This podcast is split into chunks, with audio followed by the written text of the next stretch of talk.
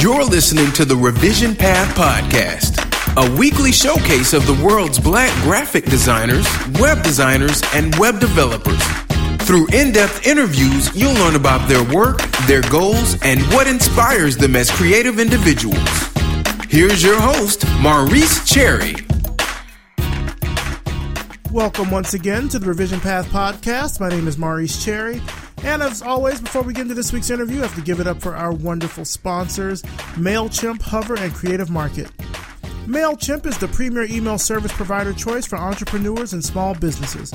Join more than 7 million people who use MailChimp to design and send 500 million emails every day. Sign up for a free account at MailChimp.com. Do you need a new domain for your next project? Then check out Hover. Each domain comes with free private domain registration, unlimited domain forwarding, and world class customer support. Hover also has this new feature called Hover Connect, which lets you easily connect your domain to a Shopify site or a Tumblr site or something like that. So go ahead and grab yourself a domain today and use the promo code ROAD to 100 and save 10% off your purchase. That's R O A D T O 100, Road to 100. Creative Market sells graphics, fonts, themes, photos, and a whole lot more starting at only $2 per item. They give away a selection of free goods every Monday. Of course, today is Monday. And they've got great bundle promotions every month. And if you see something else that you like while you're there, use our promo code RevisionPath and save 20% off your purchase. Now, here's our Patreon fundraising campaign update. We are now up to 19 patrons for a combined total of $150 per month. Again, huge, huge thanks to everyone that has been donating, that has been pledging your support and appreciation for the show. It really means a lot. It really helps keep the show going. So if you want to become a patron of Revision Path, you've really gotten some great value from these interviews and from the people that I've been talking with you can join and become a patron, and you'll get access to really good perks like special giveaways, early access to future episodes, or a monthly Google Hangout with me and other Revision Path supporters. So head on over to patreon.com forward slash revision path. Make that happen. Pledge levels are super cheap at $1 per month. I know you have a dollar. I know you have a dollar. $1 per month. That's all it takes to become a patron. All right, now on to this week's interview. I talked with Alicia Carr. Alicia is an iOS mobile engineer here in Atlanta, Georgia. Let's start the show. All right, so tell us who you are and what you do. Hi, I'm Alicia Carr. I am the CEO and founder of the Purple Pocketbook. I am also the first African American self taught mobile engineer to create the first domestic violence app for the state of Georgia. Wow, that's impressive. Thank you. So, the Purple Pocketbook, tell me about that organization. And uh, from what I could tell, just from doing my research, it sounds like the app was born out of the organization. Is that right? Well, actually, it was a person gave me an idea. Actually, while I was learning to be a mobile developer, a friend of mine who was being like a, a tutor to me said that once I've gotten it down pat, he wanted us to work together to create a domestic violence app. And when he said that to me, I was like, started crying because um, domestic violence has been a huge part of my life as far as dealing with my friends and family. So it all stemmed from him giving me the idea, and that's how I knew that I need to continue to create that mobile app. What are the next steps for the app now that it's out there and it's starting to get, you know, a little bit of press and everything? Well, right now we're working on making it national. At first, it wasn't supposed to be anything. Me and him bumped heads on how the app should be because he wanted to focus on, let's focus it on corporate America. Me, I was focusing on the victims. And so at some point, I was like, well, you know, hey, I finally learned how to create an app. I want to get a job making six figures, you know, ooh, take, tell my husband he can quit his job and, uh, you know, I could just, you know, sit back and just create mobile apps. So right. when the app was finished, it was May 2nd when Apple finally approved it. You know, I was that was emotional to me. I said, Thank you, Jesus. All that was just, just driving me crazy to get it through and everything. And when I finally got it through, I didn't do anything with the app. So I was putting out my resume, you know, saying that I created an app and putting it out there. And, you know, I didn't push it or anything. It was sitting in iTunes with no downloads for about, I'd say about four or five months. And then Ray Rice started acting up. And it was all over the news with Ray Rice. And my husband and my children and all my girlfriends who knew about the app said, Oh, what are you doing? We're like, What you mean? Well, you need to start promoting the app. This is your time to piggyback on what he did. So I reached out to the assistant district attorney in Valdosta because I saw an article that she wrote about they were needing help for in the community with domestic violence. And so I sent her an email, and she invited me to their Valdosta um, Domestic Violence Task Force. I met with a bunch of people there, and they all loved the app. Everybody loved the app. And that's what happened. That's where it goes from there. What kind of feedback have you received from women that have used it? I have got mostly feedback from like social workers, police okay. officers, women in shelters they love the app because of the resource, because it's a tool. It really is a tool. It helps women to what need to know what they need to do if they're ever in that situation. Now, I have talked to a lot of women who are in corporate America, IT. I've talked to women who know of women who are, were victims that were lawyers and doctors. And one of the ladies even was a, a wife to a politician and in government. And she basically downloaded the app and told me how much she loved the app. At that point, you know, I wasn't really thinking about doing anything else with the app at this point because, you know, I'm a me, it's me doing it all by myself. I really don't have no help. I didn't have no help really building or making the app even more. And she told me that I really do need to take the app to the next level because technology is changing and victims need resources to have access to it because as a victim, there's things you just can't do as a victim. You can't get on the internet. You can't, you know, your phones can't be used a certain kind of way. And so she said that your app is very powerful. Just take it to the next level. So I started to, you know, really think about that, to really decide to take that to, app to the next level. And currently, right now, that's what I'm working on, making it national. Okay. Um, I have a question here. This comes from Adrian, who is one of our, our Patreon patrons. What other features would you like to add to the app in the future? Right now, we're working on adding to the app the app where a woman will shake the phone, it will automatically send a text to one of her contacts, emergency contacts. Also, we're adding to it where you take a picture of your bruises to store it for the purpose of if you have to go to the police to document it. So it's going to be a journal. We're working on adding a journal to it to document each and every incident you have, as well as to take pictures of your bruises to document it for future cases. Because I realized after doing a lot of research and you know seeing a lot of news articles that when a woman is being abused, I saw some like stars. They took pictures of their bruises. They stand in the mirror and they was taking pictures of their bruises. And I was like, wow, this would be a great idea, you know, to allow the women to take the pictures of their bruises and store it inside the app. So if they ever have to go to the police to prove that they were abused, they have that documented because with the phone, there's a time and date stamp on it. So those were the functions that we decided to add to it for our future update. So, is there any sort of a, a, conflict between kind of promoting the app as it is to those that might need it while still keeping it pretty small? Because, you know, right now, like you said, it's just for the state of Georgia. Well, the, you know what's so bad about this, Maurice, is that a lot of the people who are downloading the app, I got more publicity outside of the state of Georgia. Hmm. So, I mean, for example, I had a person from St. Cloud, Minnesota I think he was assistant district attorney. He reached out to me, he emailed me, and he's like, "We're interested in wanting to for you to do an app for us in the state of, of you know in St. Cloud, Minnesota." And I contacted him, and he basically told me, he's like, "This is well, let me tell you something. You know, your app. I had an interview. I did some research. I found your app. I took your app into the interview, and I got the job." So that tells me that somebody else you're getting paid off of my app. he took it to an interview and got a job as an assistant district attorney. In hmm. return, they want me to add their state onto the app. So again, I'm seeing that Georgia is getting it for free right now.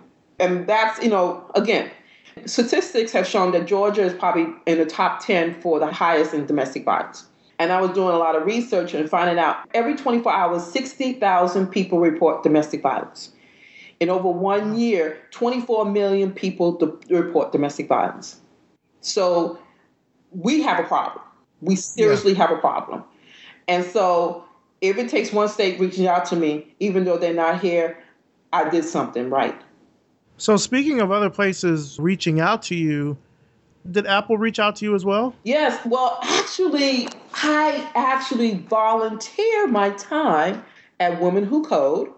And Women Who Code is a nonprofit organization that help women learn how to become the coders. They, you know, HTML, CSS.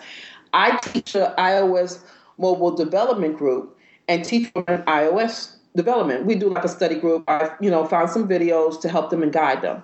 Well, I've been with them a year, and they said, Leisha, hey, Apple is offering us scholarships to go to the WWDC 15. And I was like, well, yeah, okay, I'll go. If they want me, if they let me go, I'll go. And because I work with them with Women Who Code, I got to go for free, fully paid for free airfare, hotel, tickets, everything. And it was amazing. And so Elena, who is the CEO and founder of Women Who Code, just so happened to mention to them that I have a domestic violence app. And so what I did is I got a T-shirt. A friend of mine's named Daryl Daryl Liu said, Leisha, get a bunch of t-shirts and wear them while you're at the event. Because I'm thinking about, okay, I want to look cute. You know, I want to wear a nice dress, put some pretty colors on. You know, that's what I want to do when I get to W. Because, you know, I'm a woman and, you know, they ain't going to have too many women there. So it's better look cute. So he said, instead of you worry about looking cute, why don't you get a t-shirt, you know, letting them know who you are. So what I did was I went and got a t-shirt and I put on the front the Purple Pocketbook app, asked me about the Purple Pocketbook app, and on the back I said, Thank you, WWC, Women Who Code, for getting me a scholarship to the WWDC 15. I took a picture. My husband took a picture of it. I then sent it to several people. Well, one of the ladies at Apple who set up the the whole thing for us to go. And apparently they must have did some research on what I did and when I went to the scholarship function, they asked me, they would love to put me on their live page for their live Apple event for the keynote. And that's how I got the picture on the front of Apple. So, how was the experience there? What did you learn?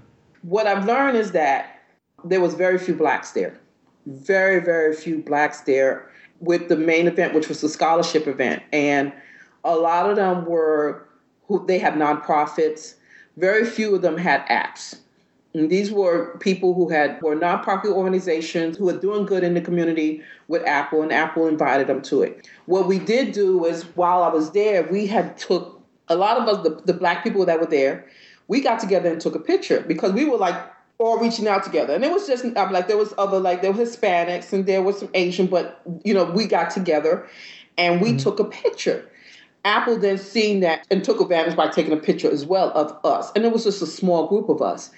And it was kind of different, you know, for me because I was expecting that Apple would have had more women or more people there as minorities at the events, at this particular event. And so what happened was that I basically spoke out and I was like, listen, you know, you know, this is amazing. I don't see that you have opened the door enough for women. For me, and I'm going to tell you honestly, I think I was probably the only black woman on their live key event that had their name on there. Okay, and being that I was only 51 years old, so that speaks of okay, now they've seen that they have to make a change because what 51 year old woman is going to sit down and teach herself how to become a mobile developer and learn iOS Objective C? So right. for them, they were like, okay, Alicia, you know, we we really need to see where we at and you know how we're doing things to cater to not only the minority but to women. So I believe by me being there, kind of put them off track to understand that there's something that they need to focus on or work on. Mm-hmm. Would you go back to WWDC? Oh, I'm definitely going back to WWDC. I'm definitely going back. In fact, what I'm doing right now is I'm actually with the group of women I'm teaching at the Women Who Code. We're, I'm teaching them how to code, and I told them our project. What we're going to do is we're going to learn Objective C, we're going to learn Swift, and then we're going to create an app with the group, and then we're going to submit that app next year for the WWDC scholarship because that's something that they haven't done. All the people that was in the scholarship were children. They were teenagers, there were children, they were from all over the world. But there was none of them, there were few minorities. And you know, okay, let's say this, Maurice. Let, let me be honest. A lot of the kids were there were either Asian, Indian, from overseas, and there were very few, a half, maybe a handful of black kids there. Okay, that was there. The women and the men were all from, of how would you say, nonprofit organizations. They did not have an app. Not, not too many of them know how to code, but mm-hmm. they got scholarships to go. So they were the faculty. They were the faculty. Okay. So what I want, what I'm trying to do, I'm trying to change this. Because I basically gave feedback to Apple and I basically told them this. I was like, well, you know, I see that you have scholarship for kids. You need to have scholarship for minority and women.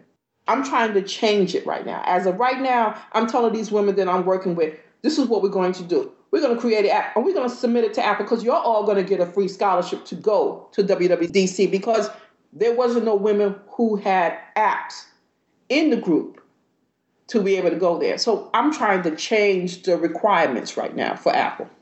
That's one thing that I see a lot of conferences doing, a lot of tech conferences specifically, is that they have these sort of diversity scholarships for people to attend that might not be able to attend through the regular means of purchasing like a thousand dollar ticket or what have you. They can apply in some sort of way to still attend the event. And it's interesting uh, the kind of pushback that those things get. Generally, the pushback comes from the people that can't afford to pay the full price to go that are, you know, maybe close to the conference or that are in the industry or have been in the industry for a little bit longer. They sort of look down their nose at people that have gotten these diversity scholarships. And I've heard this from people, from several people that have gotten like diversity scholarships to conferences. It's like they'll go and yeah, they they might be the only person of color there. They might be the only woman there. They might be the only person of color that is a woman that's there. And then sort of having this feeling of being looked down upon by the other attendees because either you got there on scholarship or I don't know, because you got there on scholarship, the notion is that maybe you weren't supposed to be there in the first place. Well, I didn't get that feel when I was at Apple. Okay. I, I mean, in fact, when I went to the keynote, there was a young guy who was Korean from Korea, South Korea, took a picture of me. And he's like, You was on you was on the, the page. Yeah. And took a picture of me and put it all over his Facebook page, which was amazing because a lot of the the people who attended, who paid for their ticket, acknowledge the fact that they need to be a change amongst the industry. A lot of them came to me and said, "We, you know, I'm just so glad that you were there, and I'm glad that you showed your face, and I'm glad that you're a female mobile developer at your age." I did not get nothing in the time I was while I was there for the seven days. Everything was beautiful and positive and there was even people there. You ever heard of AltConf? A L T C. Yeah. There were people who were at there, or where the AltConf even mentioned, you know, we would love for you to come, if possible, next year to speak for us because you know that one is free. I mean, even now, there's people reaching out to me and saying that. I mean, it's almost like they say you need to be the spokesperson for how this is all turning out for you because you know for your age and for what you've done and how you got to where you at it's just amazing so all the men at the event i mean i have met i met a guy named charles from utah his name i can't remember his first name her last name but charles from utah and when he found out what i did i reached out to him several times and all he has done is help me there's a young boy named julian from austria has a small business. He's a millionaire. He just left to go back home because he was in New York a couple of months. And I reached out to him and he helped me add some code to my app. It's just amazing. The the whole event was just amazing because I met so many amazing people that all they want to do was help me make this happen even better than what it is. That's amazing. That's wonderful to hear. Because I, I think because we hear so much stuff out of the tech industry about how vile it is as it deals with, you know, racism and sexism and ageism, whether that's with hiring, whether it's at conferences with code of conduct and and things like that. But it's it's really good to hear that you've had a generally positive experience. But you know that you know what my app is doing is fighting a cause. Right, right. You know what I'm saying? So now, if I was not doing an app and looking for a job, now, now uh, that's a whole different that's a whole different area right there. It's a whole different ball yeah, game. That's a yeah. whole different ball game. Whole different ball game. So, how did you sort of first get started with iOS development? Oh, that's a good story. We were getting our first iPad. I think the first one was 2011, 2010. I can't remember, but get my first iPad. I was online, seeing this 16 year old boy. Now you know, Maurice, I'm old school. them, them iPads were a couple of hundred. They wasn't no two hundred dollars. These iPads were four, five hundred dollars. Yeah. 16 year old boy in front of me. And I was like, what you doing here? He's gonna buy me an iPad. I was like, how you getting the money? He said, well, I built an app and I'm a millionaire and I get I was like, wait a minute. How you uh, so you went to college, you know, you 16 years old. How you you must, you know, you know how you got those smarty kids, you know, you thinking, okay, you skip high school, go to college. He's like, no, I learned off YouTube. I was like, oh, I want to do what you do. I want I want to be like you. I told my husband, I said, baby, he learned how to do it on YouTube. I want to do that too. so in 2012, my husband said, why don't you do some research and find out, you know, how to become a mobile developer? And I'm like, okay. So I did some research and, you know, back then it hadn't quite blown up like it is right now. Mm-hmm. So, you know, there was a bunch of books, and I reached out to a group called, or a Meetup called the iOS Developers, Atlanta iOS Developers Group. And I joined the group and I asked a question. I said, hey, hey, where can I learn how to do iOS, you know, Objective C? And of course, they said, you know, Big Nerd Ranch. You know, I couldn't afford that. Big Nerd Ranch was running between, I think it was like six to ten thousand dollars, something like that. Yeah. And that was a two week crash course. And, you know, of course, I reached out to them and told them, I said, hey, listen, I live in Atlanta. Can you lower the price without the hotel and everything? And they like, no. I, um, one of the guys who I was telling you about, he reached out to me and say, hey, you know, I can teach you how to become a mobile developer. And then there was another guy who was like, you know, he was starting a class in Atlanta and it was a thousand dollars, but the problem was was that he was teaching from a book. So why are you going to charge me a thousand dollars when you're teaching from a book? I was like, right. oh hell no, give my money back. you could just get the book. Yeah, yeah, the book was fifty dollars. I was like, oh no, give my money back. You know, I had to fight with him about my money, but I got some of it back. Went ahead, start learning from the books. It took me a year and a half to get to down pack, and then I found an online course. It was three months. It was one hundred twenty-five dollars. I started in 2013, and uh, like beginning of October 2013. It was a three month course. I finished the course in December. And that's when I finally built the confidence. I had the confidence to start building the app because in between that time, I just didn't feel comfortable. I felt I didn't learn enough. It was hard to find somebody to really reach out to help me.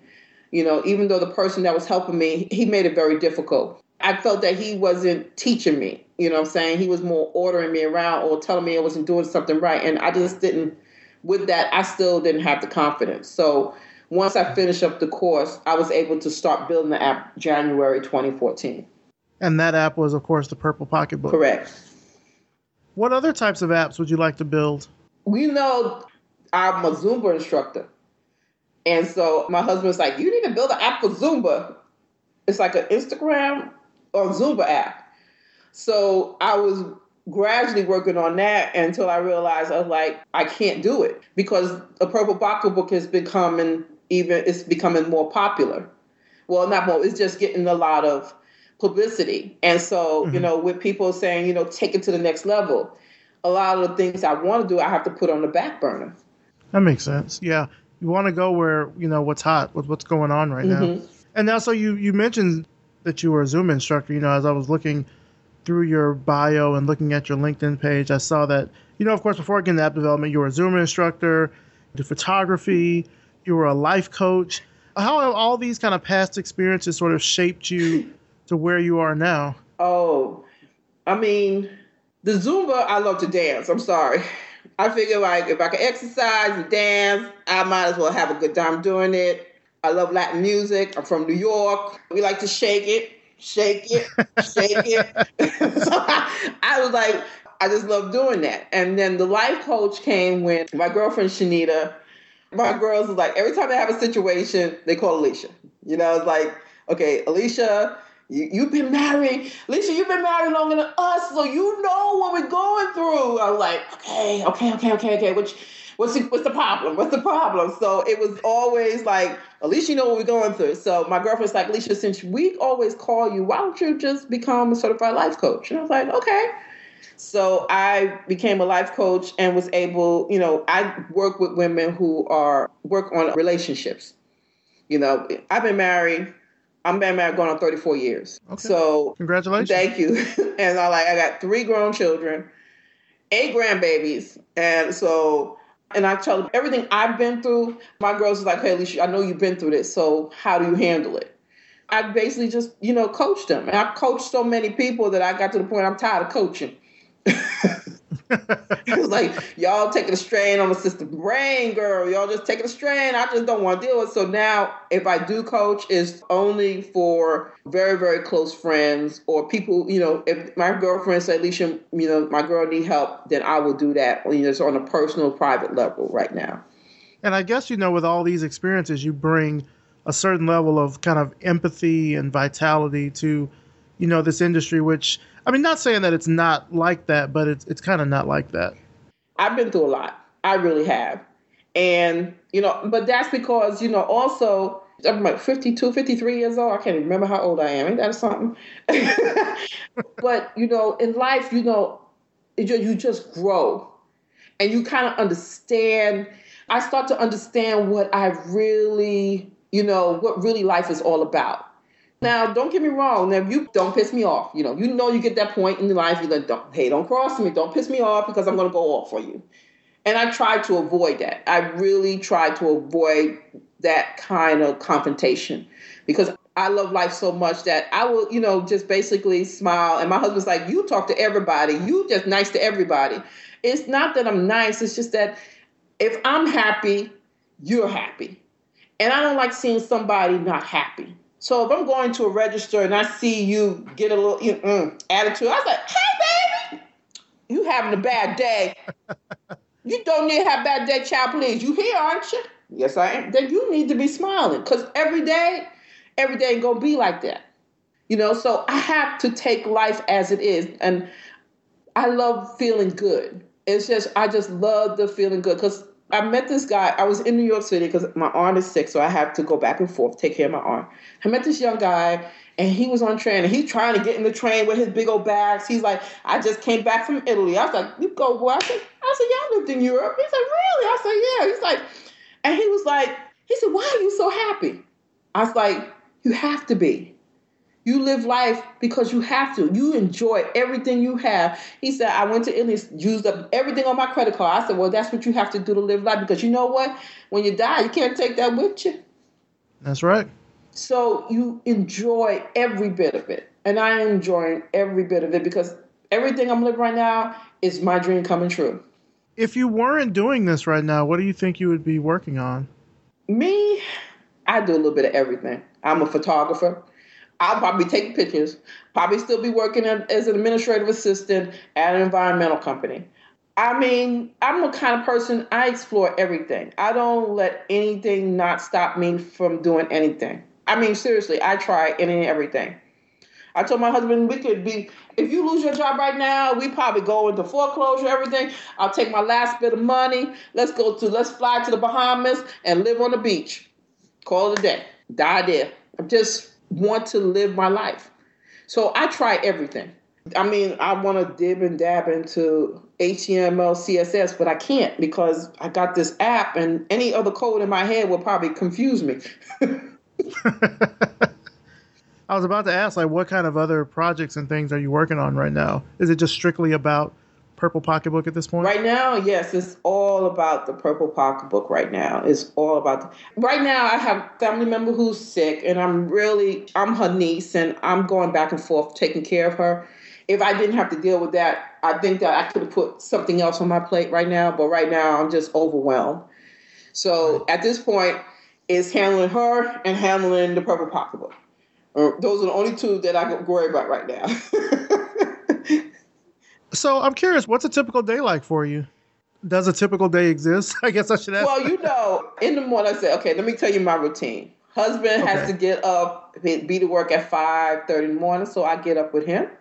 I make his green tea, make sure he gets his vitamins, make his lunch bag, make his oatmeal, put him in the car, kiss him off, take him out the way, make my cup of coffee, make my smoothie, go upstairs, have my smoothie and my lemon water on the table. Okay, check my emails, have the TV on while I'm in the bed sleep.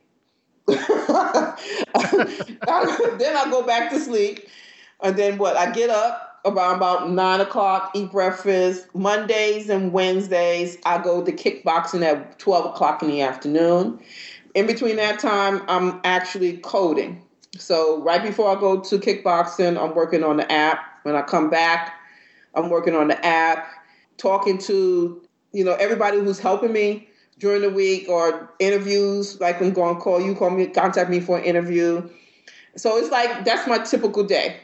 And normally I'm trying to work on much as the app is possible with little time I have during the week. Well, it sounds like the good thing is that now that you have this focus to work on, you sort of can plan your day out around all of that. Like I know there are people that are working and they have to try to get in any sort of other stuff they do with their apps or their side projects at night when they get home from work and that kind of thing. Yeah. I mean, my husband, I love him to death. He allowed me to quit my job to do this. Oh, he believes in me because he knows that when I put my mind to something, I'm just like, I'll do it he knows I'll do it. He knows that this app is going to take me to the next level. He knows that. And I have to really, there's so many people I have to thank for that because, you know, for me to have this app, I mean, because I think I was at a point, I think in April, that I was like, I'm through. I ain't doing this no more. Let me go ahead, go find a job. I'll go work at Starbucks or do admin work. I thought I was through with creating this app. In April, I met Daryl Liu, and I met him at Starbucks. Me, my, my aunt, and my son was sitting there having some coffee, and Daryl Liu was like, you know, of course, Atlanta's the hot place now for doing movies, and one of the movie crew was out there, and he was like, "Hey, you need any extras?" And I said, "Hey, me too." and so when that happened, I started talking to him, and I told him my story, and he blogged about me. So when I thought I was going to be not doing anything with the app, I ended up doing started to it actually rebranded me as this 51 year old grandma who taught herself how to be a mobile developer. And we've been friends ever since. Daryl Liu has helped me rebrand myself by creating this 51 year old grandmother that became an iOS developer that created a mobile app for domestic violence. And I'm so thankful for him because I think that, you know, it was meant for me to meet him. I think you know everything happens for a reason. I believe right. everything happens for a reason. There is no mistakes or no accidents in life. I believe that wholeheartedly. And so he then connected up to Hypepotamus, and then Hypepotamus then put my story out there. And from there, I've been blowing up ever since. And with that happening, I then get an email in June from the Purple Purse and I had reached out to them last year with my app, and nobody responded. So apparently, they must have seen something of me. Somebody seen something of me out there and contacted me and told me I was infringing on their name. So again, everything happens for a reason. so you're going to end up renaming the foundation, renaming the app, and everything. I have to rename everything. Have you thought about what you're going to call it? Oh, I've already, yeah, I already have a name for it and everything. Yeah. Right now, we're working on getting the business license and for the actual name of the new business app. And we're not going to be a nonprofit anymore. I have people who told me that was not necessary. and so I'm like, I got you. so what keeps you motivated to to do all this? I mean, just from talking with you, I can tell you have like this this boundless energy and enthusiasm. What gets you going? What keeps you inspired? I told one of my friends this, and I tell, and I guess I told a lot of people this. I have bodyguards. I have bodyguards. They make sure I don't have no drama around me. None. my daughter, my husband, my girl Tony, my girl Shanita, my girl Brandy, all of them make sure I don't have no drama around me. They don't. Last week I was crying. Oh my God. Oh, then oh, I called my girlfriend. I was like, I need a psychiatrist. She said, okay, give me about two hours. Let me land off the plane. I'll give you a call. so I have my days. Don't get me wrong. But I make sure I have people around me that keep me motivated. So every morning I make sure I cry. I have a good cry because you know there's always somebody who's doing something good and make you want to cry to feel happy for them. And I have a good laugh. And Jimmy Fallon makes me laugh each and every time. Him and Steve Harvey. I'll just watch a couple of videos off of Facebook, die laughing, and I start my day. And I always start my day. I always start my day by saying, you know, God is good. God in the universe to make sure everything has happened to me, and this is where I'm at, and this is why I'm here. Where do you see yourself in like the next like five years or so? Where do you see yourself? I'll be what in my sixties then? Oh no no no I won't. I will. I'll be just before sixty. I'm hoping to be laying on the beach in five years, have a Caribbean coffee shop and breakfast place. Me and my husband just running. That's what I see myself in five years. I think that's a good and attainable plan. You know, you that's something you can really work towards. Like you, you know, I ask most people that question. generally, it's you know I plan on like still working, still doing this. You're the first person that has been like, I'm gonna just do something completely different. I just want to enjoy life. What I'm doing right now with this app is I know I'm going to be helping so many women out there. To know that there's 20 million victims of domestic violence out there that is happening in a year is just, for me, it's just sad. But I know that a lot of those women do not report their crime. They don't report. When they call the hotline, they're looking for help for a place to stay. You know, a lot of them are not calling to say, okay, I'm reporting a crime. They want to get out of the situation. And a lot of times when they try to get out, they land up getting right back into that situation. So I'm not a victim. I'm a child of domestic violence.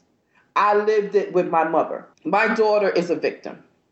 Okay? I've seen her go through it. My girlfriend died from it. I've seen my other girlfriend get abused by men. And for me, being that they consider me an outsider, and for me, I'm sitting there like you would, and like the maybe some of the women in the audience would, or the men will. They would say, "Well, why don't you just get out? You know what situation that you're in." But what they don't understand is, and I totally understand, is that they don't believe they're in that situation. They don't believe they're victims. A lot of them don't believe they're victims. A lot of them feel that they can fix where they're at or fix the problem they're in or work with the man they're with. A lot of them are don't have a job. A lot of them don't have the money. So for me or you or anybody out there to tell a woman, well, you need to get out of it, we have to first understand how or why they're in it. Right. And we got to understand also that they need help to get out of it. You know, we can talk it, but do you understand? Do they not have a job? Do you understand how they control their money? Do you understand how they control the environment? Do you understand that, you know, for them to get out, they have to save up a certain amount of money? And I mean, I hear this from, I mean, on my Facebook page, there's women who reach out to me all the time and they asking for help. I can't help them. All I do is I have an app and I have to reach out to other people to give them the resource information to take. This is how you need to get out of your situation.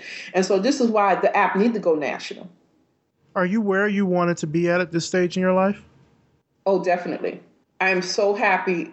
Oh, so excited, so passionate, so I just love where I'm at in my life. And each day gets better and better.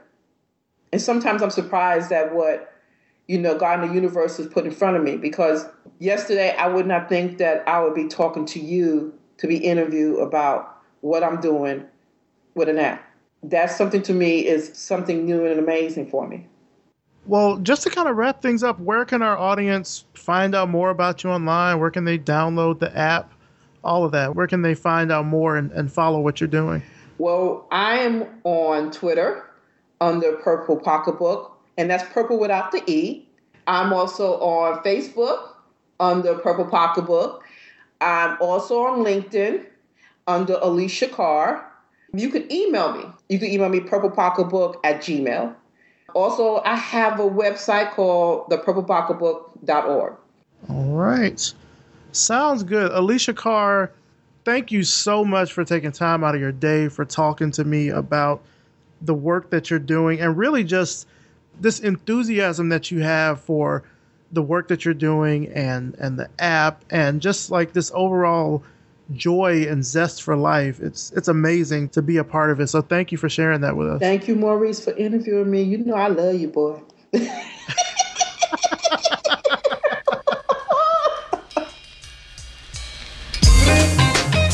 And that's it for this week. Big thanks to Alicia Carr and thanks to you for listening. You can find out more about Alicia and her work through the links in the show notes at revisionpath.com. Thanks, of course, as always, to our sponsors, MailChimp, Hover, and Creative Market.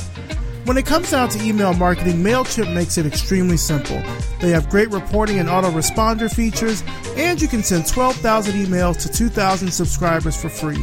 No contracts and no credit card required. Check them out at MailChimp.com. Hover is the best way to buy and manage domain names, and they give you exactly what you need to get the job done.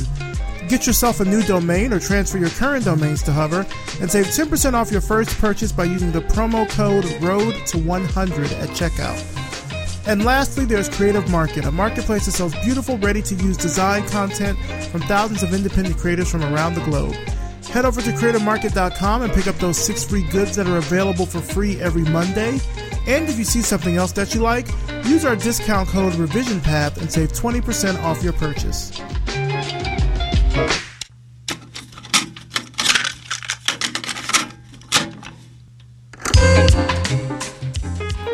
This episode was edited by RJ Basilio and produced by me, Maurice Cherry. Our intro is by Music Man Dre with intro audio by Yellow Speaker. The outro audio, This Is My Tape for You, is courtesy of Jimmy Square. Make sure you subscribe to us on iTunes. Leave a rating and a review, it really helps us get new listeners, and I'll even read your review right here on the show. Revision Path is a 318 media project. If you like the work we're doing with the podcast and the website, then visit us over at Patreon. Just go to patreon.com forward slash revision path and pledge your support. Pledge levels start at just $1 per month, and you'll get access to behind the scenes information about the show, upcoming interviews, and so much more. Thanks so much for listening, and we'll see you next time.